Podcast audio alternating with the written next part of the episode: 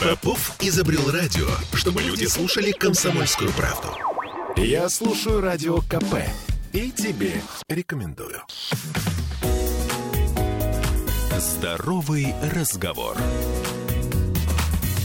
13.03 в Петербурге, и мы начинаем наш здоровый разговор. У нас сегодня поистине звездный гость Александр Валерьевич Луфт. Это заведующий хирургическим отделением номер 3, врач высшей категории, тракальный хирург, онколог, кандидат медицинских наук. Ну, конечно, все это Мариинская больница. Я напомню, что мы в прямом эфире. 655-5005 наш телефон.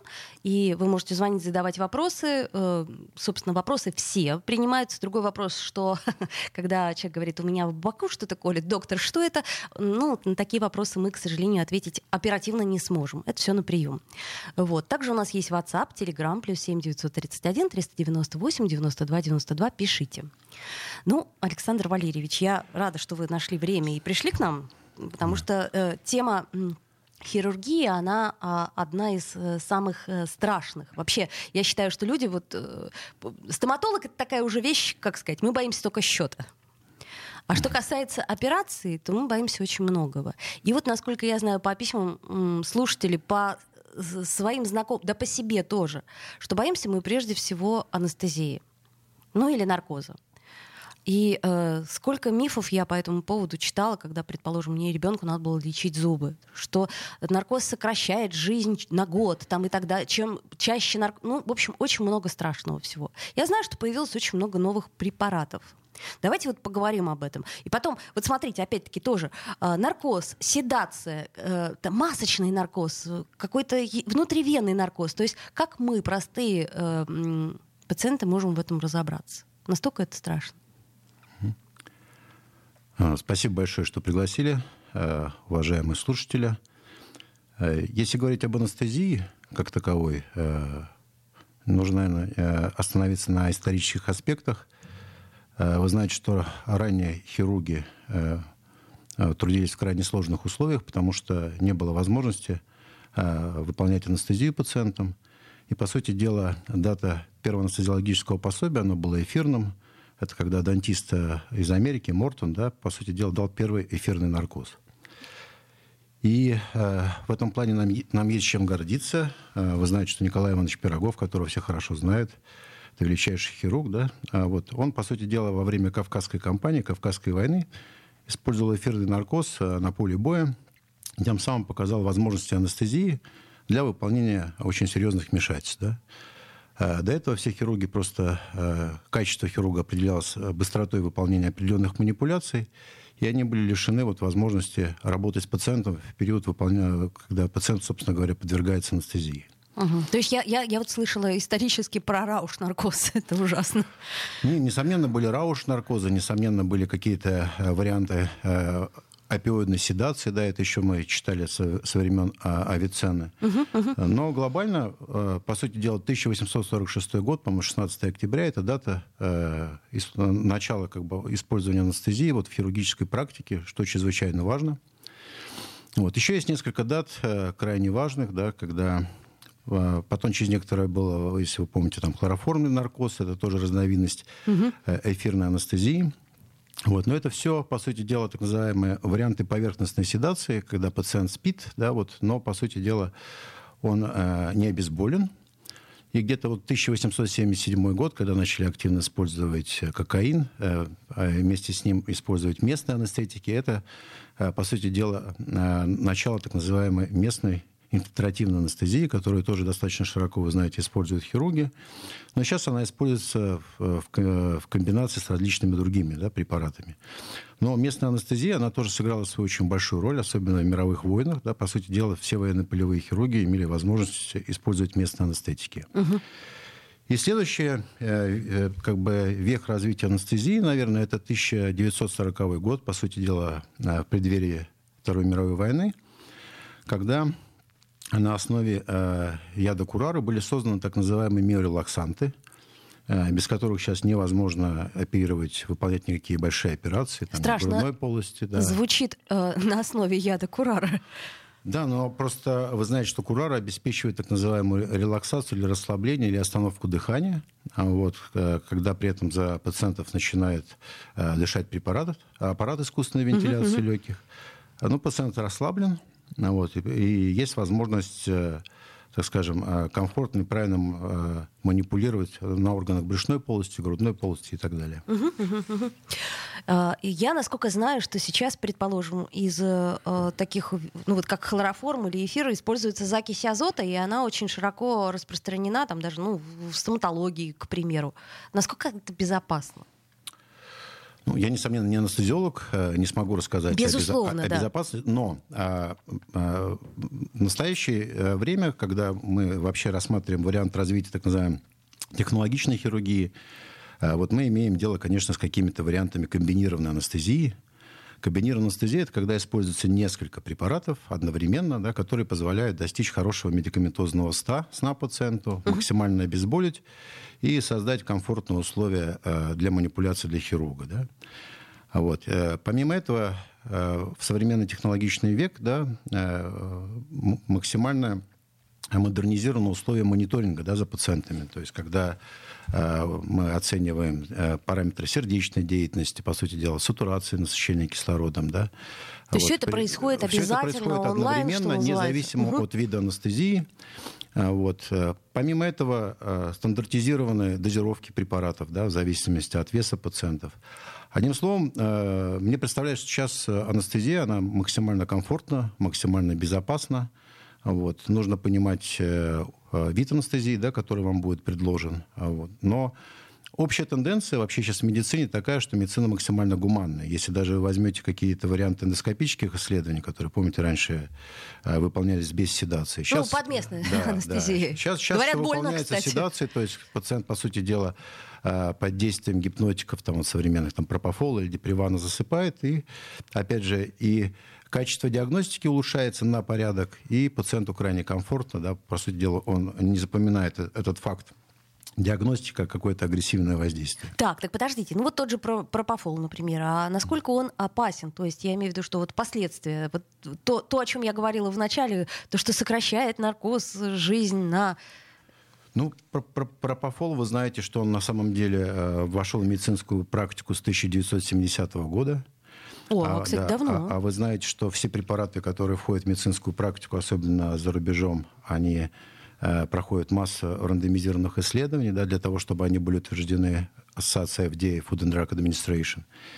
И, естественно, это препарат абсолютно безопасный, ну, при правильном режиме дозирования, а вот, который э, не угнетает дыхательный центр, но в то же время создает очень хороший так называемый эффект гипнотического сна для пациента. Вот. Но нужно понимать, что пропофол в чистом виде не обладает обезболивающим наверное, эффектом, да, поэтому очень часто хирурги э, при определенных так называемых манипуляциях с пропофолом, если они работают э, с раной, туда используют местную инфильтративную анестезию в качестве комбинированной анестезии. А, то есть просто, чтобы пациент не чувствовал боли, да? Да, ну то есть если вы, допустим, у стоматолога, то вам вводят гипнотик пропофол, да, угу. и, соответственно...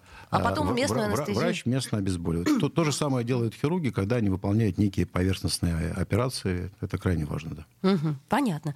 А, стало быть, если мы... Э, ну, я так понимаю, что пациент, он не в состоянии сам выбрать себе наркоз, то есть ну, я имею в виду, что не имеет права выбирать сам себе наркоз. Ведь есть же врач-анестезиолог, который так или иначе будет э, предлагать варианты.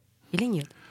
Не, несомненно, врачи-анестезиологи сейчас крайне грамотны, то есть э, если учесть уровень их образования, уровень, э, так скажем, стажировок, э, практика в анестезии, да, то есть их очень большое количество в течение дня, то он, анестезиолог выбирает наиболее оптимальный вид анестезиологического пособия, предлагает пациенту, рассказывает о всевозможных рисках, ну, они всегда есть, но в минимальном количестве, Опять же, соматически осматривают пациента, да, потому что есть пациенты, которые перенесут один вид анестезии, другие не совсем хорошо, вот, и предлагают.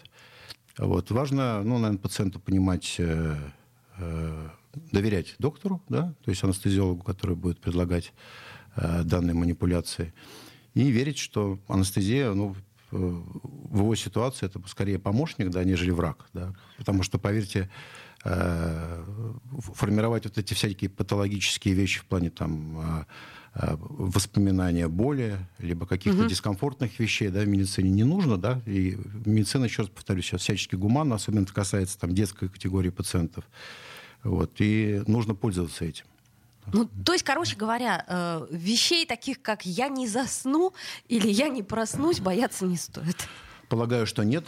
Еще раз повторюсь, а раньше, когда не было мониторинга, и действительно, ну, э, любая манипуляция, любая инфузия ну, теоретически может иметь какие-то э, последствия. Хотя а сейчас знаете, он необходим э, в любой операции, да? В ну... любой, а, а, а, при любом анестезиологическом пособии осуществляется углубленный мониторинг, да, когда определяют все витальные функции пациента, по сути дела, и крайне внимательно оценивается это все это. А, а как давно это, честно говоря, я даже вот не, не очень понимаю. Ну, я думаю, что с 80-х годов э, начало использоваться. Сейчас, по сути дела, вы знаете, что мониторинг он в каждой операционной. А, то есть сейчас это происходит в каждой операционной, это, это в каждой операционной по стандартам оснащения uh-huh, каждой реанимационной койки есть мониторинг, а каждой операционной есть мониторинг, да, то есть это необходимая вещь, и все... По сути дела, э, любой уважающий хирург, когда он оперирует, он подсматривает на монитор, да, смотрит, по сути дела, каким образом там идет пульсовая волна, и вот и всегда спрашивает, все ли хорошо с пациентом. То есть это такой двойной контроль. Да. Ну, слушайте, ну это как-то очень сильно успокаивает. Вообще, если хороший анестезиолог, когда он говорит с тобой перед операцией, то он, э, на мой взгляд, очень сильно, процентов на 80 снимает тревогу от предстоящей операции. И вообще, в принципе, то, как себя ведет врач, и то, что он говорит, и вот он, мне кажется, это 99% успеха. Давайте сделаем небольшую паузу, а после нее вернемся в эфир. Я напомню, что мы в прямом эфире, и что нам можно звонить 655-5005. Вернемся после рекламы. Здоровый разговор. Попов изобрел радио, чтобы люди слушали комсомольскую правду. Я слушаю радио КП и тебе рекомендую. Здоровый разговор. 13.16 в Петербурге, и Александр Валерьевич Луфт у нас э, в эфире, заведующий хирургическим отделением номер 3, врач высшей категории, ну, на самом деле, говорят, маг и волшебник в хирургии. И вот что я еще хотела с вами обсудить. Говорят, что э, медицинское образование за рубежом гораздо лучше. Давайте попробуем сравнить, в принципе, медицину у нас и медицину, ну, как глупо, конечно, говорить у них, потому что они бывают разные, но тем не менее. Какие плюсы, какие минусы? Насколько я понимаю, то, что вот нам перешло наследие э, страховой медицины, это не пошло нам в плюс сильно. Хотя сейчас мы имеем возможность, например, какие-то манипуляции делать за деньги, и это очень большой плюс. Потому что, ну, очереди, сами понимаем. Спасибо. Еще раз добрый день, уважаемые слушатели. Ну, э, если сравнивать западное образование и э, так называемое постсоветское, ну, наверное, это не очень корректно, хотя, э, несомненно, качество медицинского образования вот в России э, ну, на, на, остается на достаточно высоком уровне. Просто так сложилось, да, вот, э, наверное, и это специфика западного образования, что э, школа медицинского образования на Западе отличается, так сказать, от России э, главным образом этапом после дипломного медицинского образования. В чем принципиальная разница? Да? То есть э, вузы приблизительно одинаковые, да, то есть хотя, несомненно, и на Западе у нас есть вузы, которые дают более качественное uh-huh. медицинское образование, но программа в целом унифицирована, и когда выпускает э, молодого врача, они все по-своему достаточно хороши, те, кто хочет заниматься медициной. Дальше идет этап э, после дипломного образования. Вот. В России он достаточно короток. Да? То есть если мы возьмем э, стандартную ординатуру, у нас хирургическую, это два года. Сейчас, вы знаете, рассматривается вопрос о том, что ординатура по сердечно-сосудистой хирургии будет три года, по пластической хирургии пять лет. С моей точки зрения, это очень правильно, да, потому что это ну, тот срок, который позволяет вообще-то молодому специалисту окунуться в хирургию, э, набраться опыта, да, и уже прошествие ординатуры выйти достаточно грамотным специалистом. А на Западе все иначе. А, то есть, э, если мы возьмем а, среднестатистического хирурга на Западе, ну, например, вот э, человек захотел стать кардиохирургом. Угу. Он заканчивает вуз, после этого да, идет, как правило, там, двухгодичная СХО, там, сеньор хаус офиса. Это некий аналог нашей интернатуры, угу. которая ранее была у нас. Сейчас, вы знаете, интернатура в России отменена. Это два года. После этого идет резидентура э, по общей хирургии. Вот, она длится 6 лет. О! Да, и все хорошо смотрели сериалы там «Скорая помощь», э, «Резидент» — это своего рода рабы, которые работают в очень тяжелом режиме, но при этом получают достаточную заработную плату, которая позволяет им кормить семьи, существовать вот, и развиваться в медицинском плане. Итого 8 лет после дипломного образования – а далее, если человек хочет получить специализацию по кардиоторакальной, например, хирургии, это еще три года резидентуры. Итого, если взять весь аспект после дипломного образования на Западе, то это в среднем э, ну, порядка, э, так скажем, 11 лет. Ничего себе. А вот. То есть вот 6 э, лет ВУЗ, 11 лет после дипломного образования, да, это 18-18. После этого вы, по сути дела, выходите консалтингом да, или специалистом. А вот. В России все проще. Вот почему? Потому что, ну, во-первых, те, кто хочет стать э, хирургами в России, они начинают уже со второго-третьего курса быть в так называемых научных обществах слушателей, uh-huh, uh-huh. Вот, ходить в операционную. На Западе с этим сложнее. Смотреть операции, много заниматься в анатомическом театре. То есть к периоду, по сути дела, ординатуры это уже такие сформированные люди, то есть они понимают, собственно говоря, для чего они хотят заниматься хирургией, каким разделом хирургии они хотят заниматься, да. И люди, которые глубоко знают э, физиологические, анатомические аспекты, да, вот я имею в виду человека э, в контексте хирургической специальности. А вот, поэтому но вот существенным недостатком, с моей точки зрения, в России является фактор зарплат да, для ординаторов. Наверное, стоит об этом говорить. Я уверена, что об этом стоит говорить. Вот. Я уж не говорю про престиж. Да, да? Благо, чуть-чуть нам ковид помог потому, в престиже потому, что, профессии. может быть, и пациентам это будет интересно узнать. То есть у, в России у ординаторов нет зарплаты, есть стипендия. Да? Средняя стипендия ординаторов — это 12 тысяч рублей. То есть на эти деньги не то, чтобы прожить. Да. Угу. То есть это, это люди, которые постоянно где-то э, подрабатывают, да, подрабатывают, как правило, средним медперсоналом, для того, чтобы э, иметь э, возможность завершить специально последипломное медицинское образование. Им, несомненно, тяжело, это тоже нужно понимать, да, вот, и, в общем, э, ну и крайне ответственно, да. Вот, поэтому над этим вопросом, я знаю, работают. Сейчас вот я, Владимир Владимирович ввел постановление, что на втором году ординатуры можно будет работать врачом-стажером. Это несомненный плюс, да, потому что люди, которые э, учатся в ординатуре, смогут где-то легитимно подрабатывать в медицинской специальности. Это очень важно. Вот. Ну и, конечно, сроки а, вот, и интенсивность, э, это тоже важно. Но глобально, если человек хочет быть хирургом, да, если с измольства он захотел бы заниматься хирургией, если у него правильно ориентированные руководители хирургические, то, в общем-то, по достижению этого срока он, он в состоянии Э, освоить хирургическую специальность, уже выходя как самостоятельный специалист, уже не совершать ошибки, набираться опыта, двигаться в правильном направлении. Александр Валерьевич, ну вот говорят, что хирург это, э, ну, собственно, высший врач э, во всей системе врачей. А какими качествами? Это я сейчас хочу, чтобы нас услышали и будущие врачи. Я все пытаюсь поднять всеми силами, как это, престиж нескольких профессий, таких как учитель, врач, которые, на мой взгляд, базовые в России и вообще базовые во всем мире. То есть что необходимо, ну, я не знаю, может быть, какая-то твердость руки. Ну, я не считаю, что хирурги... Я думаю, что все специальности врачебные крайне важны. А вот, просто хирургия — это рукоделие, да, поэтому рукоделие подразумевает э, ну, крайне хорошие мануальные навыки, э, то есть а, чтобы они были да, у человека, который занимается хирургией. Э, наряду э, с определенным спокойствием и твердостью характера. Да? То есть ну, такие вещи, которые крайне важны для того, чтобы э, все манипуляции, которые совершаются хирургом, они были качественными. Вот. Но я повторюсь, что хирурги, так же, как, наверное, многие врачи, это люди системной работы. Вот. Они зависят от команды. И, по сути дела, э, качество команды, да, в которой работают хирурги, это и терапевты, и анестезиологи, и неврологи. То есть это э, многокомпонентная команда, которая позволяет, собственно говоря, качественно выполнять какие-то оперативные вмешательства. Только работа команды да, в конечном итоге приводит э, к хорошему хирургическому результату. Поэтому я, например, там, против выделения каких-то монохирургов, звезд. Да, вот, несомненно, они есть, да, и там люди более талантливые, менее талантливые. Но важно, что они работают в системе, и только система, да, она дает класс и показывает результат в качестве как бы вот, конкретно хирургической деятельности конкретного хирурга. Так, а вот под системой вы что имеете в виду? Ту самую операционную бригаду, которая находится вокруг стола? А, несомненно, система оказания помощи, то есть она начинается с амбулаторного этапа, с поликлиники. То есть с диагностики да, изначально, да? С, с диагностики. Угу. с подбора пациентов, э, собственно говоря, с определением соматической патологии, да, этим занимаются прекрасно терапевтами, с выбора анестезии, с технического обеспечения больницы, да, собственно говоря, на, на чем хирург оперирует, как он оперирует, чем он оперирует, да.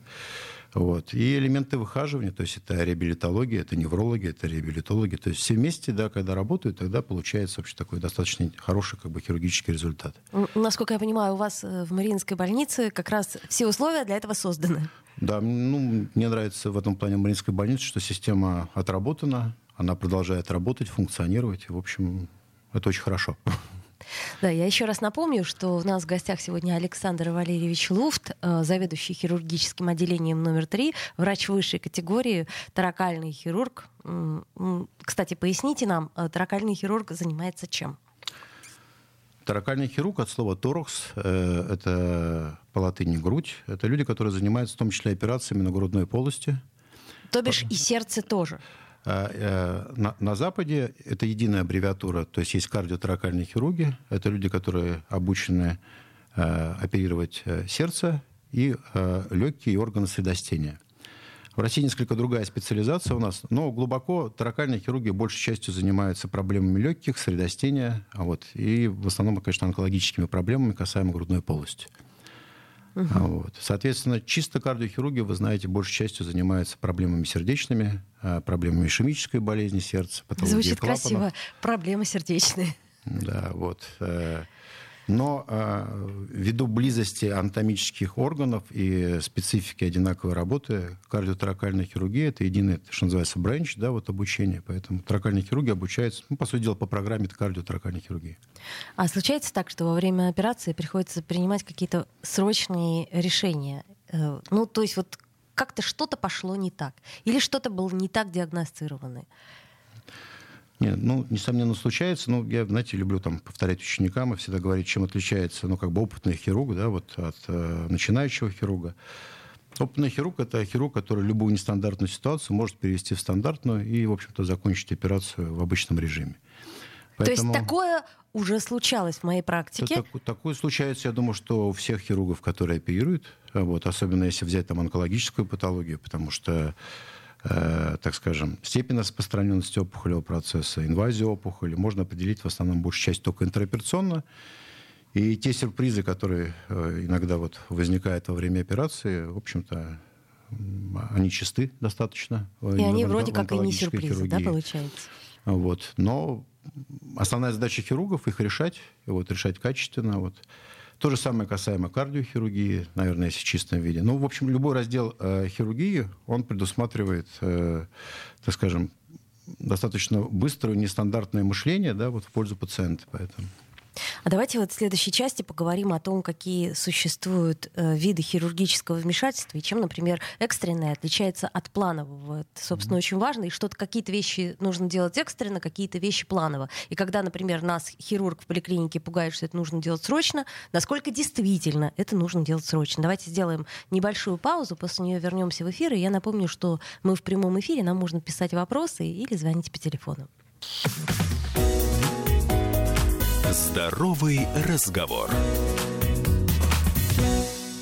Я слушаю «Комсомольскую правду», потому что «Радио КП» — это корреспонденты в 400 городах России. От Южно-Сахалинска до Калининграда. Я слушаю «Радио КП» и тебе рекомендую. Здоровый разговор.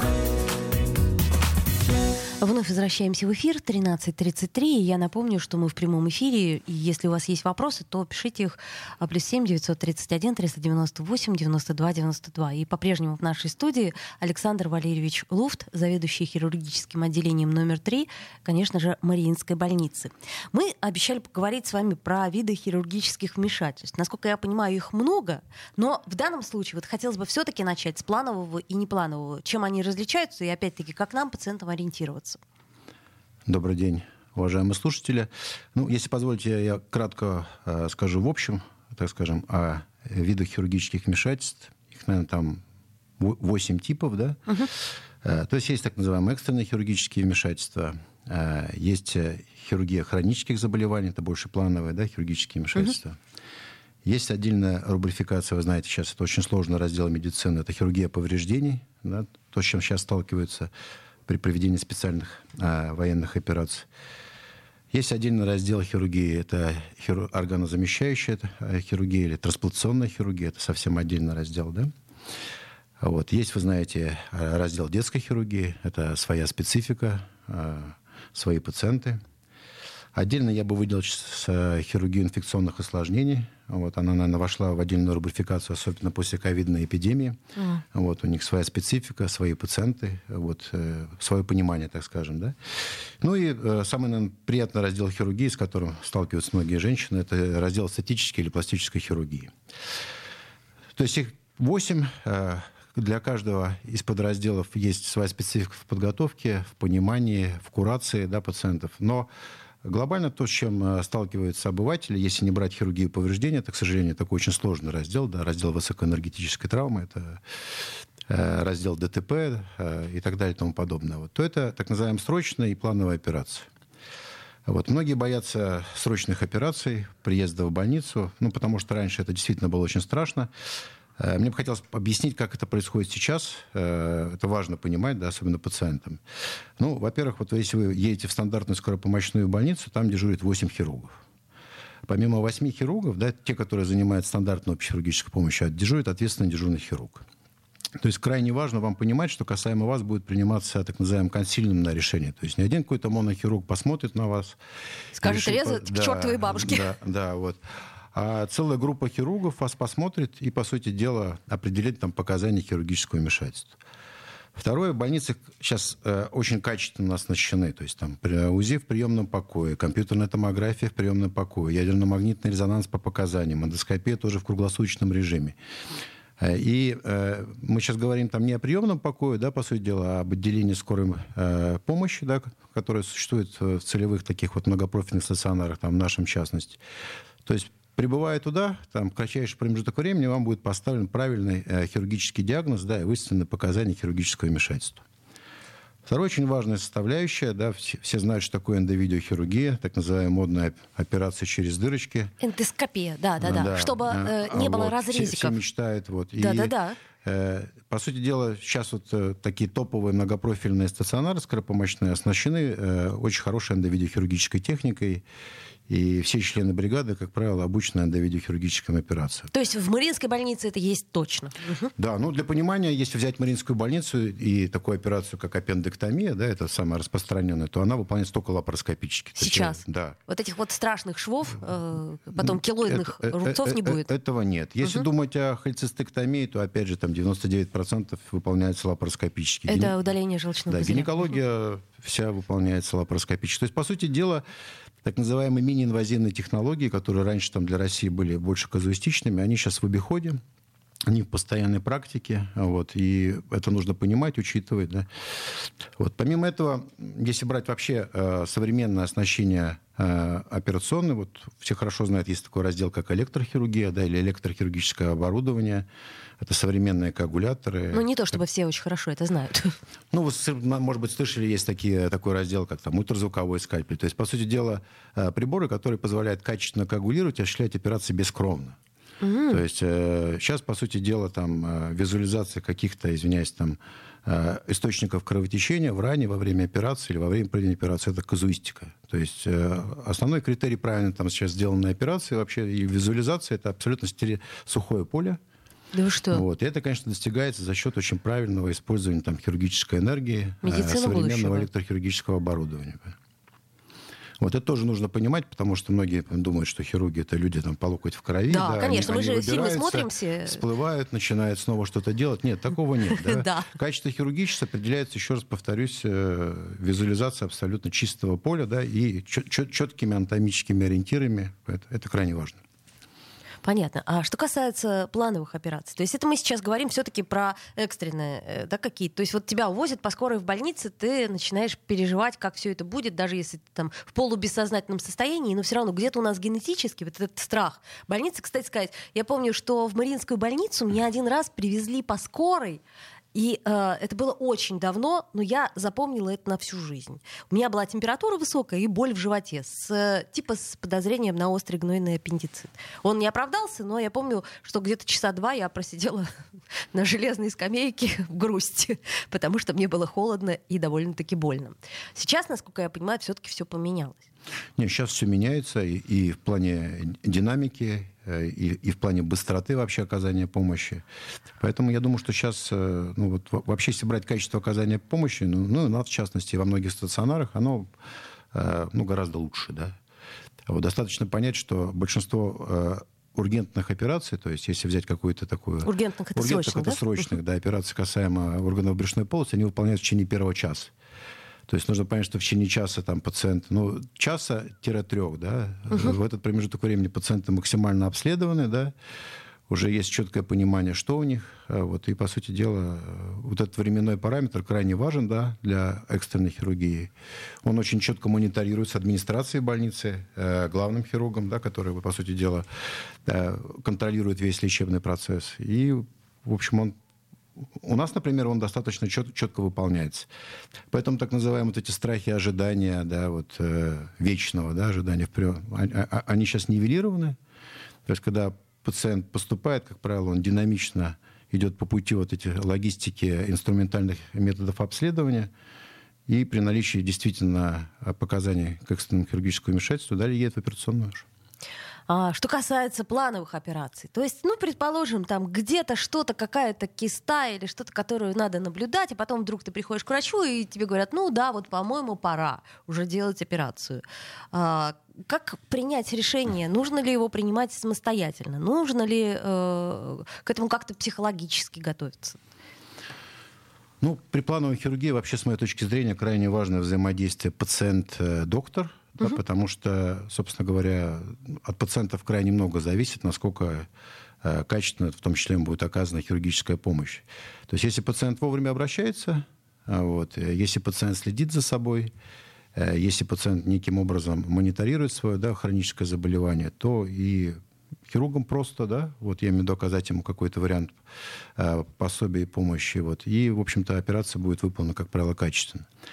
Поэтому Первое, ну, наверное, это такая социальная информированность пациента о своем недуге. Сейчас, в общем-то, э, все можно прочитать, обо всем можно узнать.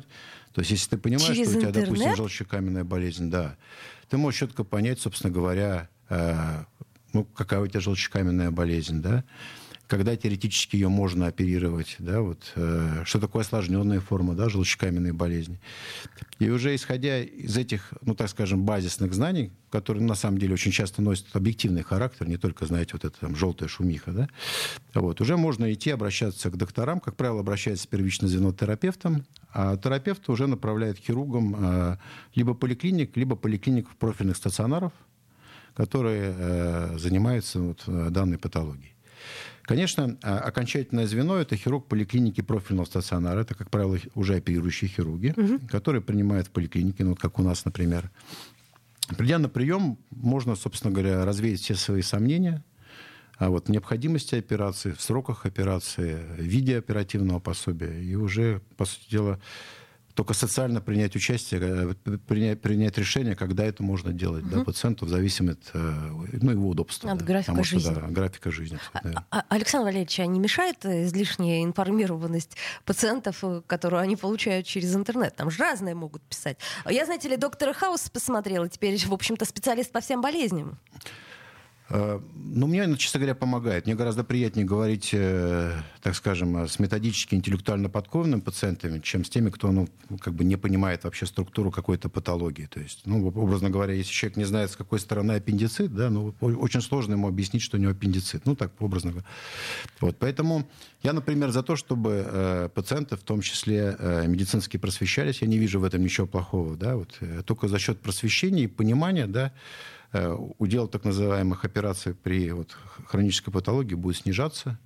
Очень много хронической патологии будут лечить терапевты. Вот, поэтому Предупреждать. Да, да. Как это сказать? Э, часто я слышу эту поговорку, что хирурги исправляют ошибки терапевтов.